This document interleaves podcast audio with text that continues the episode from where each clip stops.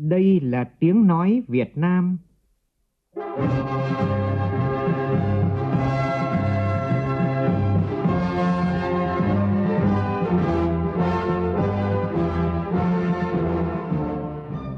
là tiếng nói Việt Nam, phát thanh từ Hà Nội, thủ đô nước Cộng hòa xã hội chủ nghĩa Việt Nam.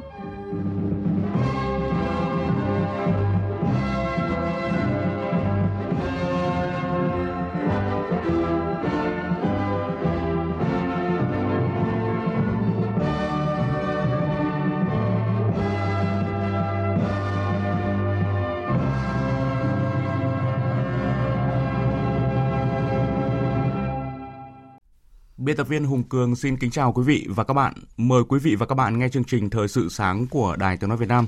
Hôm nay thứ Tư ngày 30 tháng 12 năm 2020, tức ngày 17 tháng 11 của năm canh tí. Chương trình có những nội dung chính sau đây.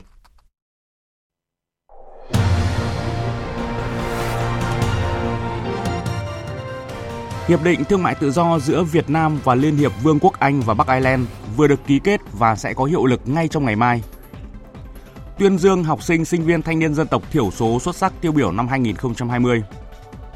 Không khí lạnh đã ảnh hưởng đến vùng núi Bắc Bộ và Bắc Trung Bộ với nền nhiệt độ thấp phổ biến từ 6 đến 9 độ, vùng núi từ 3 đến 6 độ. Trong phần tin quốc tế, chính phủ các nước Liên minh châu Âu thông qua thỏa thuận thương mại hậu Brexit với nước Anh. Thế giới chuẩn bị đón năm mới một cách lặng lẽ trong bối cảnh số ca nhiễm COVID-19 không ngừng tăng cao.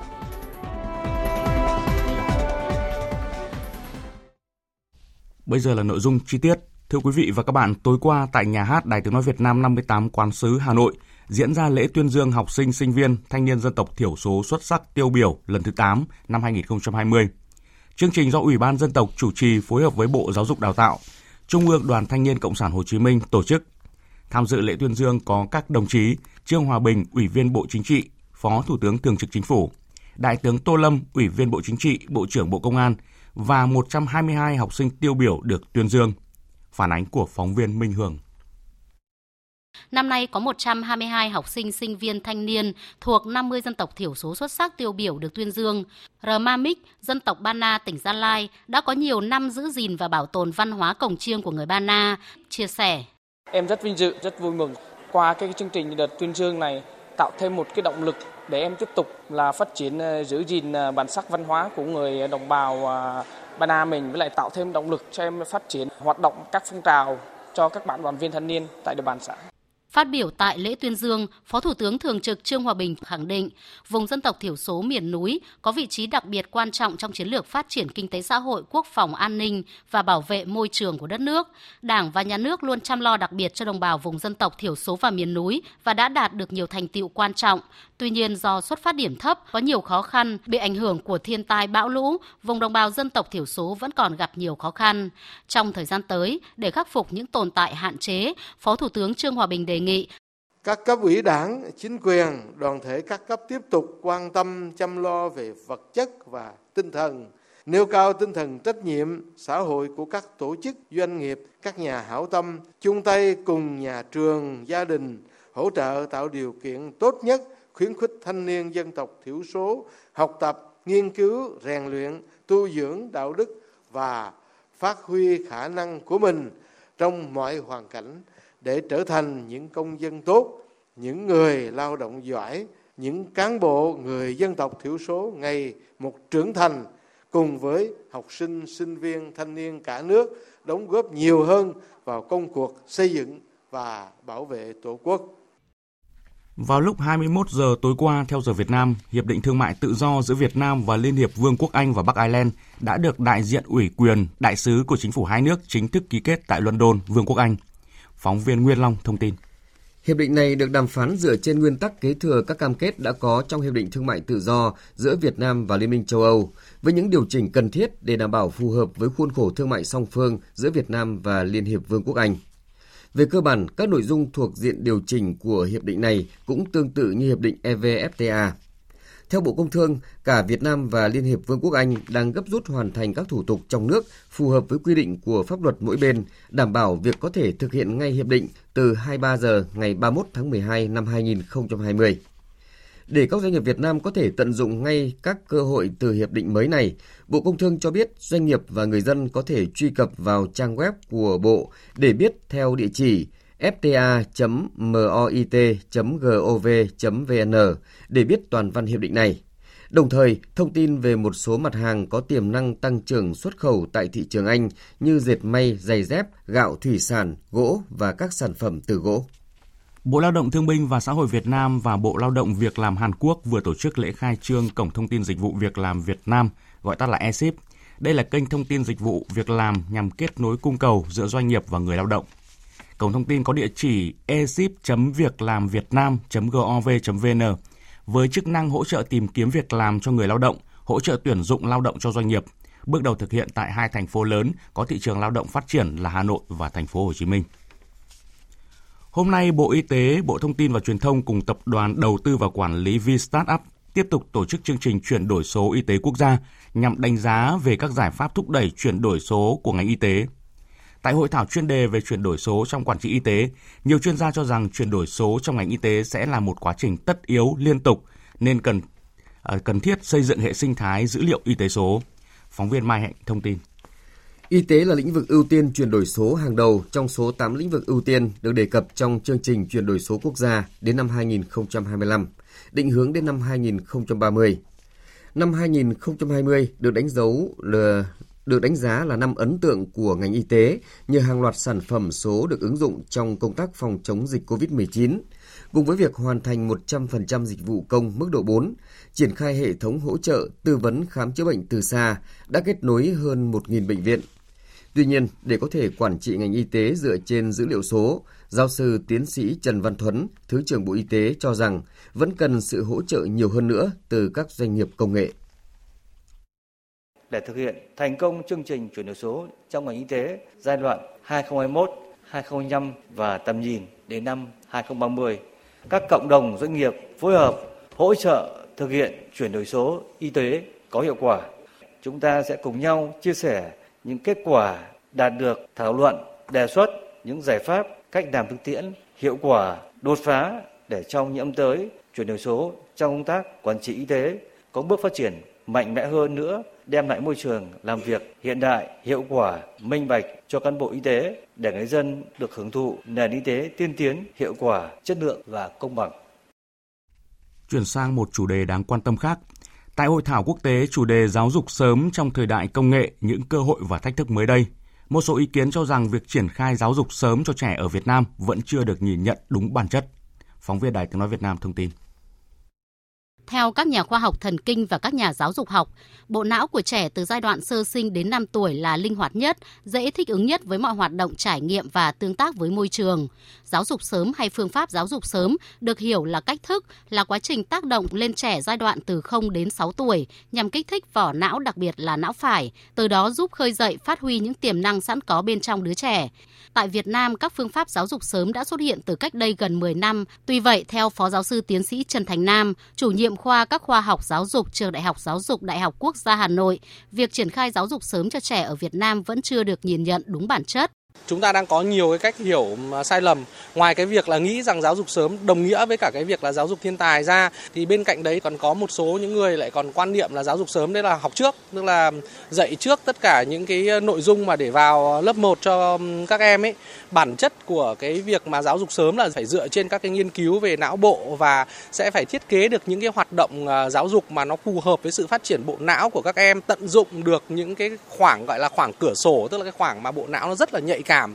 Tiến sĩ Trình Thị Sim, Phó Hiệu trưởng Trường Cao đẳng Sư phạm Trung ương cho rằng, ở bậc học mầm non, Việt Nam đã có một số cơ chế chính sách, chương trình giáo dục để hỗ trợ việc giáo dục sớm cho trẻ, nhưng hiệu quả mang lại vẫn chưa đạt kỳ vọng.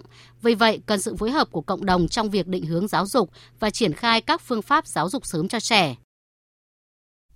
Thông tin liên quan đến dịch COVID-19, Tối qua, thông tin ban đầu từ Viện Pasteur Thành phố Hồ Chí Minh cho biết kết quả xét nghiệm lần 1 của 8 ca tiếp xúc gần F1 với bệnh nhân 1452 tại Đồng Tháp đều âm tính với SARS-CoV-2.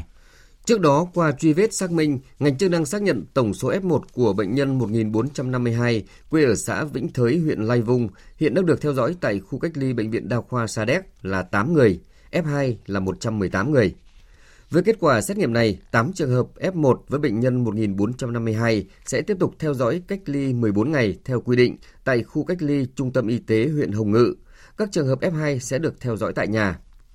Tại cuộc họp Ban chỉ đạo phòng chống dịch COVID-19 tỉnh Đồng Tháp, ông Đoàn Tấn Bửu, Phó Chủ tịch Ủy ban Nhân dân tỉnh, đề nghị Công an tỉnh phối hợp các ngành chức năng nhanh chóng điều tra xác minh, lập hồ sơ xử lý nghiêm theo quy định của pháp luật trường hợp nhập cảnh trái phép mang mầm bệnh từ ngoài vào địa phương. Chiều tối qua, Ban chỉ đạo phòng chống dịch COVID-19 thành phố Cần Thơ đã tổ chức cuộc họp khẩn để kịp thời đề ra các giải pháp ứng phó với những diễn biến khó lường của dịch bệnh COVID-19. Phóng viên Thanh Tú, thường trú khu vực đồng bằng sông Cửu Long thông tin. Theo Sở Y tế Cần Thơ, đối với trường hợp F1 liên quan đến bệnh nhân 1440 là tài xế xe 7 chỗ số 67A15751, trường hợp này đã được cách ly tại Sóc Trăng và có kết quả xét nghiệm âm tính. Trong quá trình di chuyển, tài xế này có đến huyện Thới Lai và ngủ lại một đêm.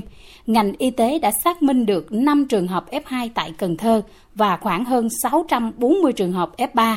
Theo lời khai của tài xế, có hai người xuống xe tại cầu Hưng Lợi, thành phố Cần Thơ, đi về hướng Cái Tắc, Hậu Giang và Ô Môn. Tuy nhiên đến nay vẫn chưa tìm được. Sở Y tế đã và đang phối hợp với Sở Y tế Hậu Giang, đồng thời chỉ đạo các đơn vị y tế tại quận Ô Môn quyết liệt rà soát và vận động người dân tự nguyện thông báo về các trường hợp này. Tại cuộc họp ban chỉ đạo, ông Trần Việt Trường, Chủ tịch Ủy ban nhân dân thành phố đề nghị Tôi đề nghị công an thành phố phối hợp chặt với Bộ Chỉ huy quân sự thành phố, Sở Y tế, Ủy ban nhân dân các quận huyện tăng cường thực hiện việc rà soát người dân từ địa phương khác lưu trú trên địa bàn thành phố, đặc biệt là các trường hợp nhập cảnh trái phép qua đường biên giới để chúng ta có cái truy vết các cái trường hợp liên quan đến các bệnh nhân dương tính trên địa bàn thành phố. Cái việc này các chí là làm quyết liệt không được chủ quan, thực hiện nghiêm cái 5K ở trong trường học, nhất là để nhắc nhở cái phụ huynh học sinh đưa đón con em mình thì cũng phải thực hiện tốt cái 5K, nhất là cái việc đeo khẩu trang để đưa đón con em mình đi đi học hàng ngày nước ta đã bắt đầu đón đợt rét mạnh nhất kể từ đợt rét kỷ lục tháng riêng năm 2016. Từ đêm qua, bộ phận không khí lạnh ảnh hưởng đến vùng núi Bắc Bộ và Bắc Trung Bộ. Trọng tâm rét tập trung ở Cao Bằng, Bắc Cạn, Lạng Sơn, Hà Giang, Tuyên Quang, Lào Cai, Yên Bái với nhiệt độ thấp nhất phổ biến từ 6 đến 9 độ, vùng núi từ 3 đến 6 độ, vùng núi cao dưới 0 độ và có khả năng cao xảy ra băng giá và sương muối. Trong ngày hôm nay không khí lạnh sẽ ảnh hưởng đến Trung Trung Bộ, Nam Trung Bộ, sau đó ngày mai không khí lạnh còn có tác động đến Tây Nguyên và Nam Bộ. Thông tin của phóng viên Quang Huy. Đợt không khí lạnh này không chỉ gây giảm nhiệt mạnh trên đất liền và gây ra đợt rét đậm rét hại thứ hai của mùa đông năm nay với nguy cơ cao xảy ra băng giá ở các khu vực núi cao mà còn gây gió rất mạnh trên đất liền cũng như trên vùng biển của nước ta. Về tình hình xu thế thời tiết tháng 1 năm 2021, ông Nguyễn Văn Hưởng, trưởng phòng dự báo khí hậu, Trung tâm Dự báo Khí tượng Thủy văn Quốc gia cho biết, có khoảng 4 đến 6 đợt không khí lạnh ảnh hưởng đến nước ta. Theo đánh giá của chúng tôi, tháng 1 của năm 2021 là cái nhiệt độ trung bình nó thấp hơn so với nền nhiệt trung bình hàng năm là khoảng từ 0,5 đến 1 độ. Với cái nhiệt độ thấp hơn so với trung bình như vậy thì à, sẽ có nhiều ngày xảy ra cái nhiều ngày rét đậm, rét hại diện rộng hơn so với trung bình nhiều năm. Và cái hiện tượng rét đậm, rét hại nó xảy ra nhiều như vậy, cái khả năng xảy ra cái băng giá và cái mưa tuyết hay là cái hiện tượng à, sương muối trong cái tháng 1 của năm 2021 là cũng tương đối cao và cái tháng 2 như vậy. Và để ứng phó phòng chống đói rét cho đàn vật nuôi, sáng nay tại tỉnh Hòa Bình, Bộ Nông nghiệp và Phát triển Nông thôn tổ chức hội nghị với chủ đề này. Phóng viên Minh Long thông tin. Rét đậm rét hại xảy ra ở vụ đông xuân hàng năm là một trong những nguyên nhân làm ảnh hưởng lớn đến tổng đàn vật nuôi, đặc biệt là ở các tỉnh Trung Du và miền núi phía Bắc, Bắc Trung Bộ. Nguyên nhân gia súc bị chết do bị đói, rét kéo dài, nhiệt độ xuống thấp kèm theo điều kiện về chuồng trại, vệ sinh môi trường không tốt làm phát sinh dịch bệnh. Đối tượng gia súc bị chết rét chủ yếu là trâu bò già yếu, bê nghé non, hộ gia đình cận nghèo không có điều kiện tốt về chuồng trại, dự trữ thức ăn. Chỉ đạo phòng chống thiên tai nói chung, phòng chống đói rét cho vật nuôi là một trong những nhiệm vụ trọng tâm của các cấp, các ngành địa phương nhằm giảm thiểu đến mức thấp nhất thiệt hại xảy ra, ổn định và phát triển chăn nuôi đạt kế hoạch sản xuất. Theo thống kê, Vụ đông xuân năm 2007-2008, rét đậm rét hại kéo dài liên tục trong 34 ngày, làm chết trên 200.000 gia súc, chủ yếu là châu bò. Vụ đông xuân năm 2010-2011, rét đậm rét hại kéo dài trên 40 ngày, số gia súc thiệt hại gần 100.000 con. Vụ đông xuân 2017-2018, Đợt rét kéo dài từ ngày 9 tháng 1 đến ngày 14 tháng 1 ở Bắc Bộ và các tỉnh Bắc Trung Bộ xảy ra rét đậm rét hại. Vùng núi cao xuất hiện băng giá. Nhiệt độ thấp nhất ở vùng đồng bằng phổ biến từ 9 đến 11 độ. Các tỉnh vùng núi từ 6 đến 9 độ. Vùng núi cao dưới 3 độ C. Nhưng nhờ rút kinh nghiệm từ những năm trước, việc chủ động dự trữ thức ăn đã làm giảm đáng kể số lượng gia súc bị chết do đói và rét. Thời sự VOV, nhanh, tin cậy, hấp dẫn. Mời quý vị nghe tiếp chương trình thời sự với phần tin quốc tế. Tư lệnh không quân Ấn Độ Badauria cho biết không quân Trung Quốc hiện đã điều động và bố trí các loại tên lửa đất đối không cùng các hệ thống radar để hỗ trợ lục quân nước này trong cuộc đối đầu với quân đội Ấn Độ tại phía đông Ladakh. Tướng không quân Ấn Độ cho biết Trung Quốc đã huy động lực lượng không quân hùng hậu tới dọc đường kiểm soát thực tế nhằm hậu thuẫn cho các hành động hung hăng của lục quân nước này. Không quân Trung Quốc được cho là đã điều động các máy bay chiến đấu tới khu vực Tây Tạng sát biên giới với Ấn Độ. Nước này cũng đã kích hoạt các hệ thống phòng không, bao gồm cả hệ thống tên lửa S-400 đặt hàng từ Nga. Về phía Ấn Độ, nước này cũng đã bố trí các loại chiến đấu cơ chủ lực tới nhiều căn cứ tại vùng lãnh thổ liên bang Ladakh để sẵn sàng đáp trả các hành động của phía Trung Quốc. Tư lệnh không quân Ấn Độ cho biết bất kỳ cuộc xung đột nào giữa Ấn Độ và Trung Quốc đều không tốt cho Trung Quốc trên bình diện toàn cầu. Ngoại trưởng Đức Heiko Maas vừa cho biết chính phủ các nước thành viên Liên minh châu Âu EU đã thông qua thỏa thuận thương mại quy định quan hệ giữa EU với Anh giai đoạn hậu Brexit, mở đường để thỏa thuận có thể có hiệu lực sơ bộ từ ngày 1 tháng 1 của năm 2021. Trên trang Twitter, Ngoại trưởng Đức khẳng định, với vai trò là nước giữ chức chủ tịch luân phiên Hội đồng EU 6 tháng cuối năm 2020, ông vui mừng xác định rằng 27 nước thành viên EU đã chính thức thông qua việc khởi động thỏa thuận thương mại hậu Brexit với Anh từ ngày 1 tháng 1 tới.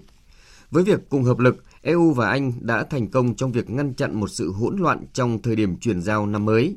Ngoại trưởng Đức cũng cho biết giai đoạn chuyển tiếp kết thúc và Anh thực tế sắp rời khỏi thị trường chung và Liên minh thuế quan EU. Song, đồng thời giữa hai bên sẽ bắt đầu một mối quan hệ đối tác mới và toàn diện.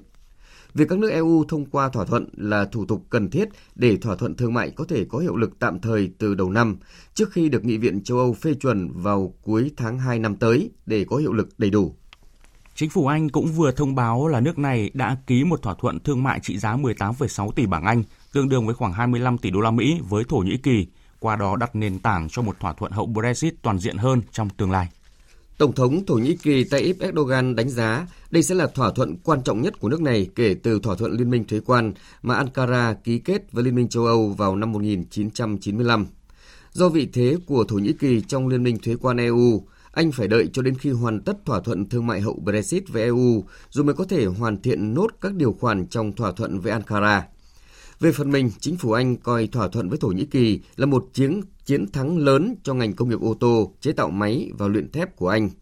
Tính đến thời điểm này, Anh đã ký các hiệp định thương mại với 62 quốc gia sau khi quyết định rời EU năm 2016. Thưa quý vị, chỉ trong 2 ngày, Croatia đã liên tục ghi nhận 4 trận động đất xảy ra ở hai thị trấn miền trung Croatia. Trong đó trận mạnh nhất có cường độ là 6,4 độ Richter. Ít nhất 7 người thiệt mạng, nhiều người mất tích và bị thương. Phóng viên Hải Đăng thường trú tại khu vực Trung Đông Âu đưa tin. Thị trưởng Pezinja Darinko Dumbovic cho biết các trận động đất liên tục từ ngày hôm qua đã khiến thị trấn Pezinja bị phá hủy nặng nề, nhiều công trình không thể khắc phục được, một số người dân vẫn mất tích trong các tòa nhà bị sập. Ngay sau khi thảm họa xảy ra, Thủ tướng Croatia Andrei Plenkovic và các quan chức của chính phủ đã đến hiện trường, đồng thời chỉ đạo trực tiếp các cơ quan nhanh chóng hỗ trợ người dân và khắc phục thiệt hại. Với tinh thần không để người dân phải ở ngoài trời lạnh, Thủ tướng Plenkovic đã chỉ đạo các đơn vị quân đội và các khách sạn quanh khu vực chuẩn bị chỗ ở tạm thời cho người dân có nhà cửa đã bị phá hủy. Trận động đất cũng đã khiến một bệnh viện bị hư hại, buộc chính quyền địa phương phải huy động máy bay trực thăng của quân đội để di chuyển bệnh nhân. Chính quyền địa phương cũng đã cảnh báo người dân tránh xa các tòa nhà cũ có khả năng bị đổ sập bởi các dư chấn và di chuyển đến các khu vực tập kết an toàn hơn. Tuy nhiên, nhiều người dân được cho là đã rời khỏi địa phương bất chấp các lệnh cấm đi lại nhằm ngăn ngừa sự lây lan của dịch COVID-19. Trận động đất đã khiến một số các nước lân cận như Séc, Slovakia, Hungary, Áo và Italia cũng cảm nhận được. Nước Pháp vừa tổ chức một cuộc họp Hội đồng An ninh Quốc phòng đặc biệt ngay trước thềm năm mới 2021 để bàn về tình hình dịch COVID-19. Tại đây, các phương án đối phó với tình trạng dịch bệnh đang bùng phát trở lại nghiêm trọng ở nhiều khu vực đã được đưa ra. Phóng viên Huỳnh Điệp, cơ quan thường trú Đài Tiếng Nói Việt Nam tại Pháp thông tin. Tình hình dịch COVID-19 tại nhiều địa phương tại Pháp trong những ngày qua đang xấu đi rất nhanh. Nhiều lãnh đạo địa phương kêu gọi chính phủ Pháp quyết định phong tỏa ngay lập tức vì tình hình dịch bệnh đã vượt quá mức báo động tối đa. Bà Valérie Boze Leuch, Chủ tịch Hội đồng tỉnh Meurthe-et-Moselle thuộc vùng Comtes, kêu gọi chính phủ phong tỏa khu vực này ngay lập tức. Tôi tin rằng từ nay cần phải xem xét nghiêm túc và phải có trách nhiệm xem xét nghiêm túc việc tái phong tỏa một phần, cục bộ trong một thời gian ngắn. Chúng ta phải tái phong tỏa, cần phải tái phong tỏa ngay bây giờ. Chúng ta càng chờ đợi thì quá trình tái phong tỏa càng có nguy cơ kéo dài và gây rối loạn rất lớn tới đời sống kinh tế. Tuy nhiên, kết thúc cuộc họp, Bộ trưởng Bộ Y tế Pháp ông Olivier Véran cho biết tạm thời nước Pháp loại trừ phương án phong tỏa toàn quốc lần thứ ba. Việc phong tỏa cục bộ ở các địa phương tạm thời cũng chưa được bàn đến.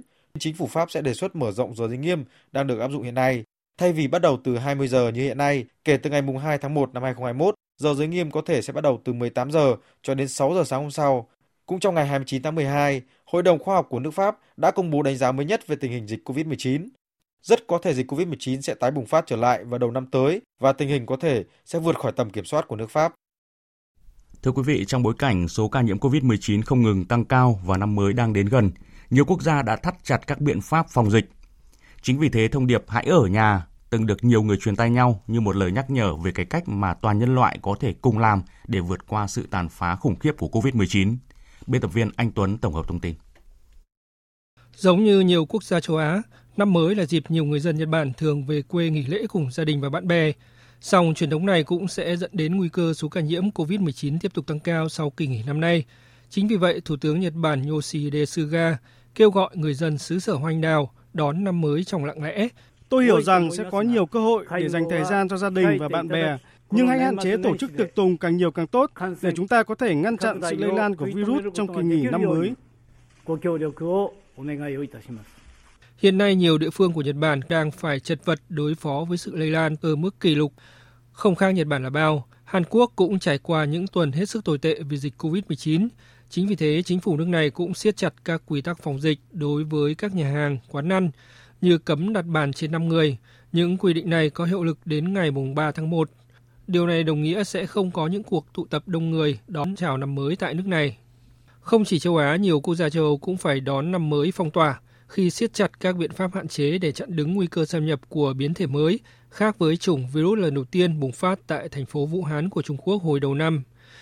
Với những diễn biến nghiêm trọng đó, Giám đốc điều hành chương trình khẩn cấp của Tổ chức Y tế Thế giới Mike Ryan nói,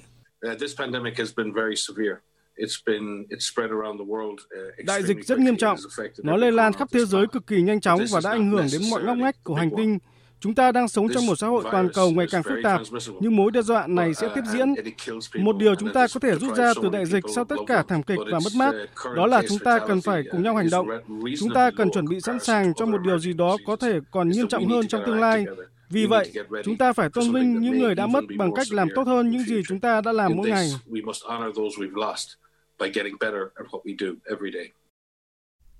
Trong thông điệp đón chào năm mới, Tổng thư ký Liên Hợp Quốc Antonio Guterres đã kêu gọi thế giới biến năm 2021 trở thành một năm của sự hàn gắn. Ông Guterres nhấn mạnh năm 2021 sẽ là năm khắc phục những hậu quả nghiêm trọng của đại dịch, phục hồi những nền kinh tế và xã hội bị tổn thương, hàn gắn sự chia rẽ và hàn gắn hành tinh. Ông nêu rõ các nội dung này sẽ phải là nghị quyết của năm 2021. Theo ông Guterres, biến đổi khí hậu và đại dịch COVID-19 đều là những cuộc khủng hoảng và chỉ có thể được giải quyết nếu tất cả chung sức và đồng lòng. Tiếp theo chương trình thời sự sáng nay sẽ là một số tin thể thao.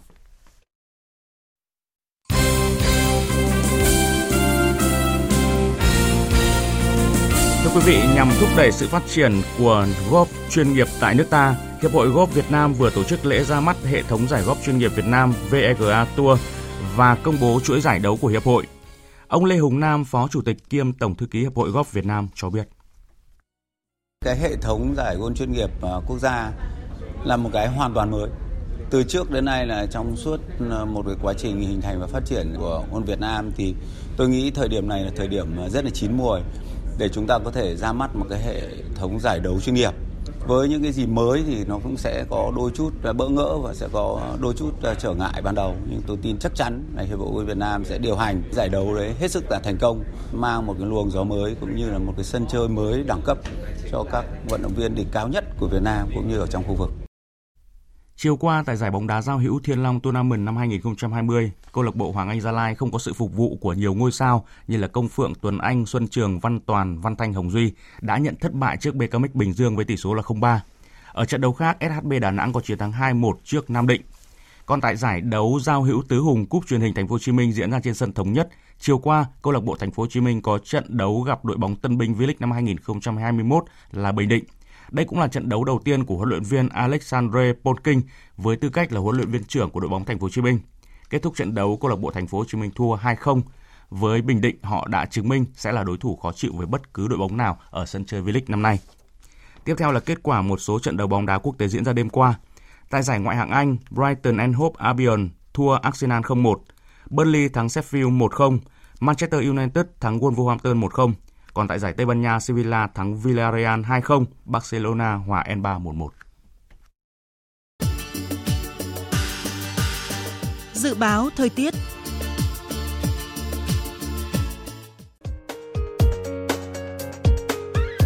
Dự báo thời tiết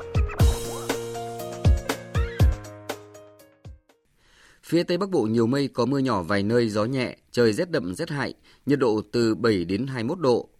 Phía Đông Bắc Bộ nhiều mây có mưa nhỏ vài nơi, gió Đông Bắc cấp 4, cấp 5, vùng ven biển cấp 6, có nơi giật trên cấp 7, trời rét đậm rét hại, nhiệt độ từ 7 đến 18 độ. Các tỉnh từ Thanh Hóa đến Thừa Thiên Huế nhiều mây có mưa, có nơi mưa vừa mưa to, riêng phía Bắc đêm có mưa vài nơi, gió Bắc đến Tây Bắc cấp 4, cấp 5, vùng ven biển cấp 6 có nơi giật trên cấp 7, phía Bắc trời rét đậm, phía Nam trời rét, nhiệt độ từ 10 đến 23 độ. Các tỉnh ven biển từ Đà Nẵng đến Bình Thuận nhiều mây có mưa, phía Bắc có mưa vừa, có nơi mưa to, gió Đông Bắc cấp 5, cấp 6, có nơi giật trên cấp 7, phía Bắc trời lạnh, nhiệt độ từ 20 đến 28 độ. Tây Nguyên ngày nắng, đêm có mưa vài nơi, gió Đông Bắc cấp 2, cấp 3, nhiệt độ từ 15 đến 28 độ. Nam Bộ ngày nắng, đêm có mưa vài nơi, gió Đông Bắc cấp 2, cấp 3, nhiệt độ từ 22 đến 32 độ. Khu vực Hà Nội nhiều mây có mưa nhỏ vài nơi, gió Đông Bắc cấp 3, cấp 4, trời rét đậm rét hại, nhiệt độ từ 7 đến 18 độ.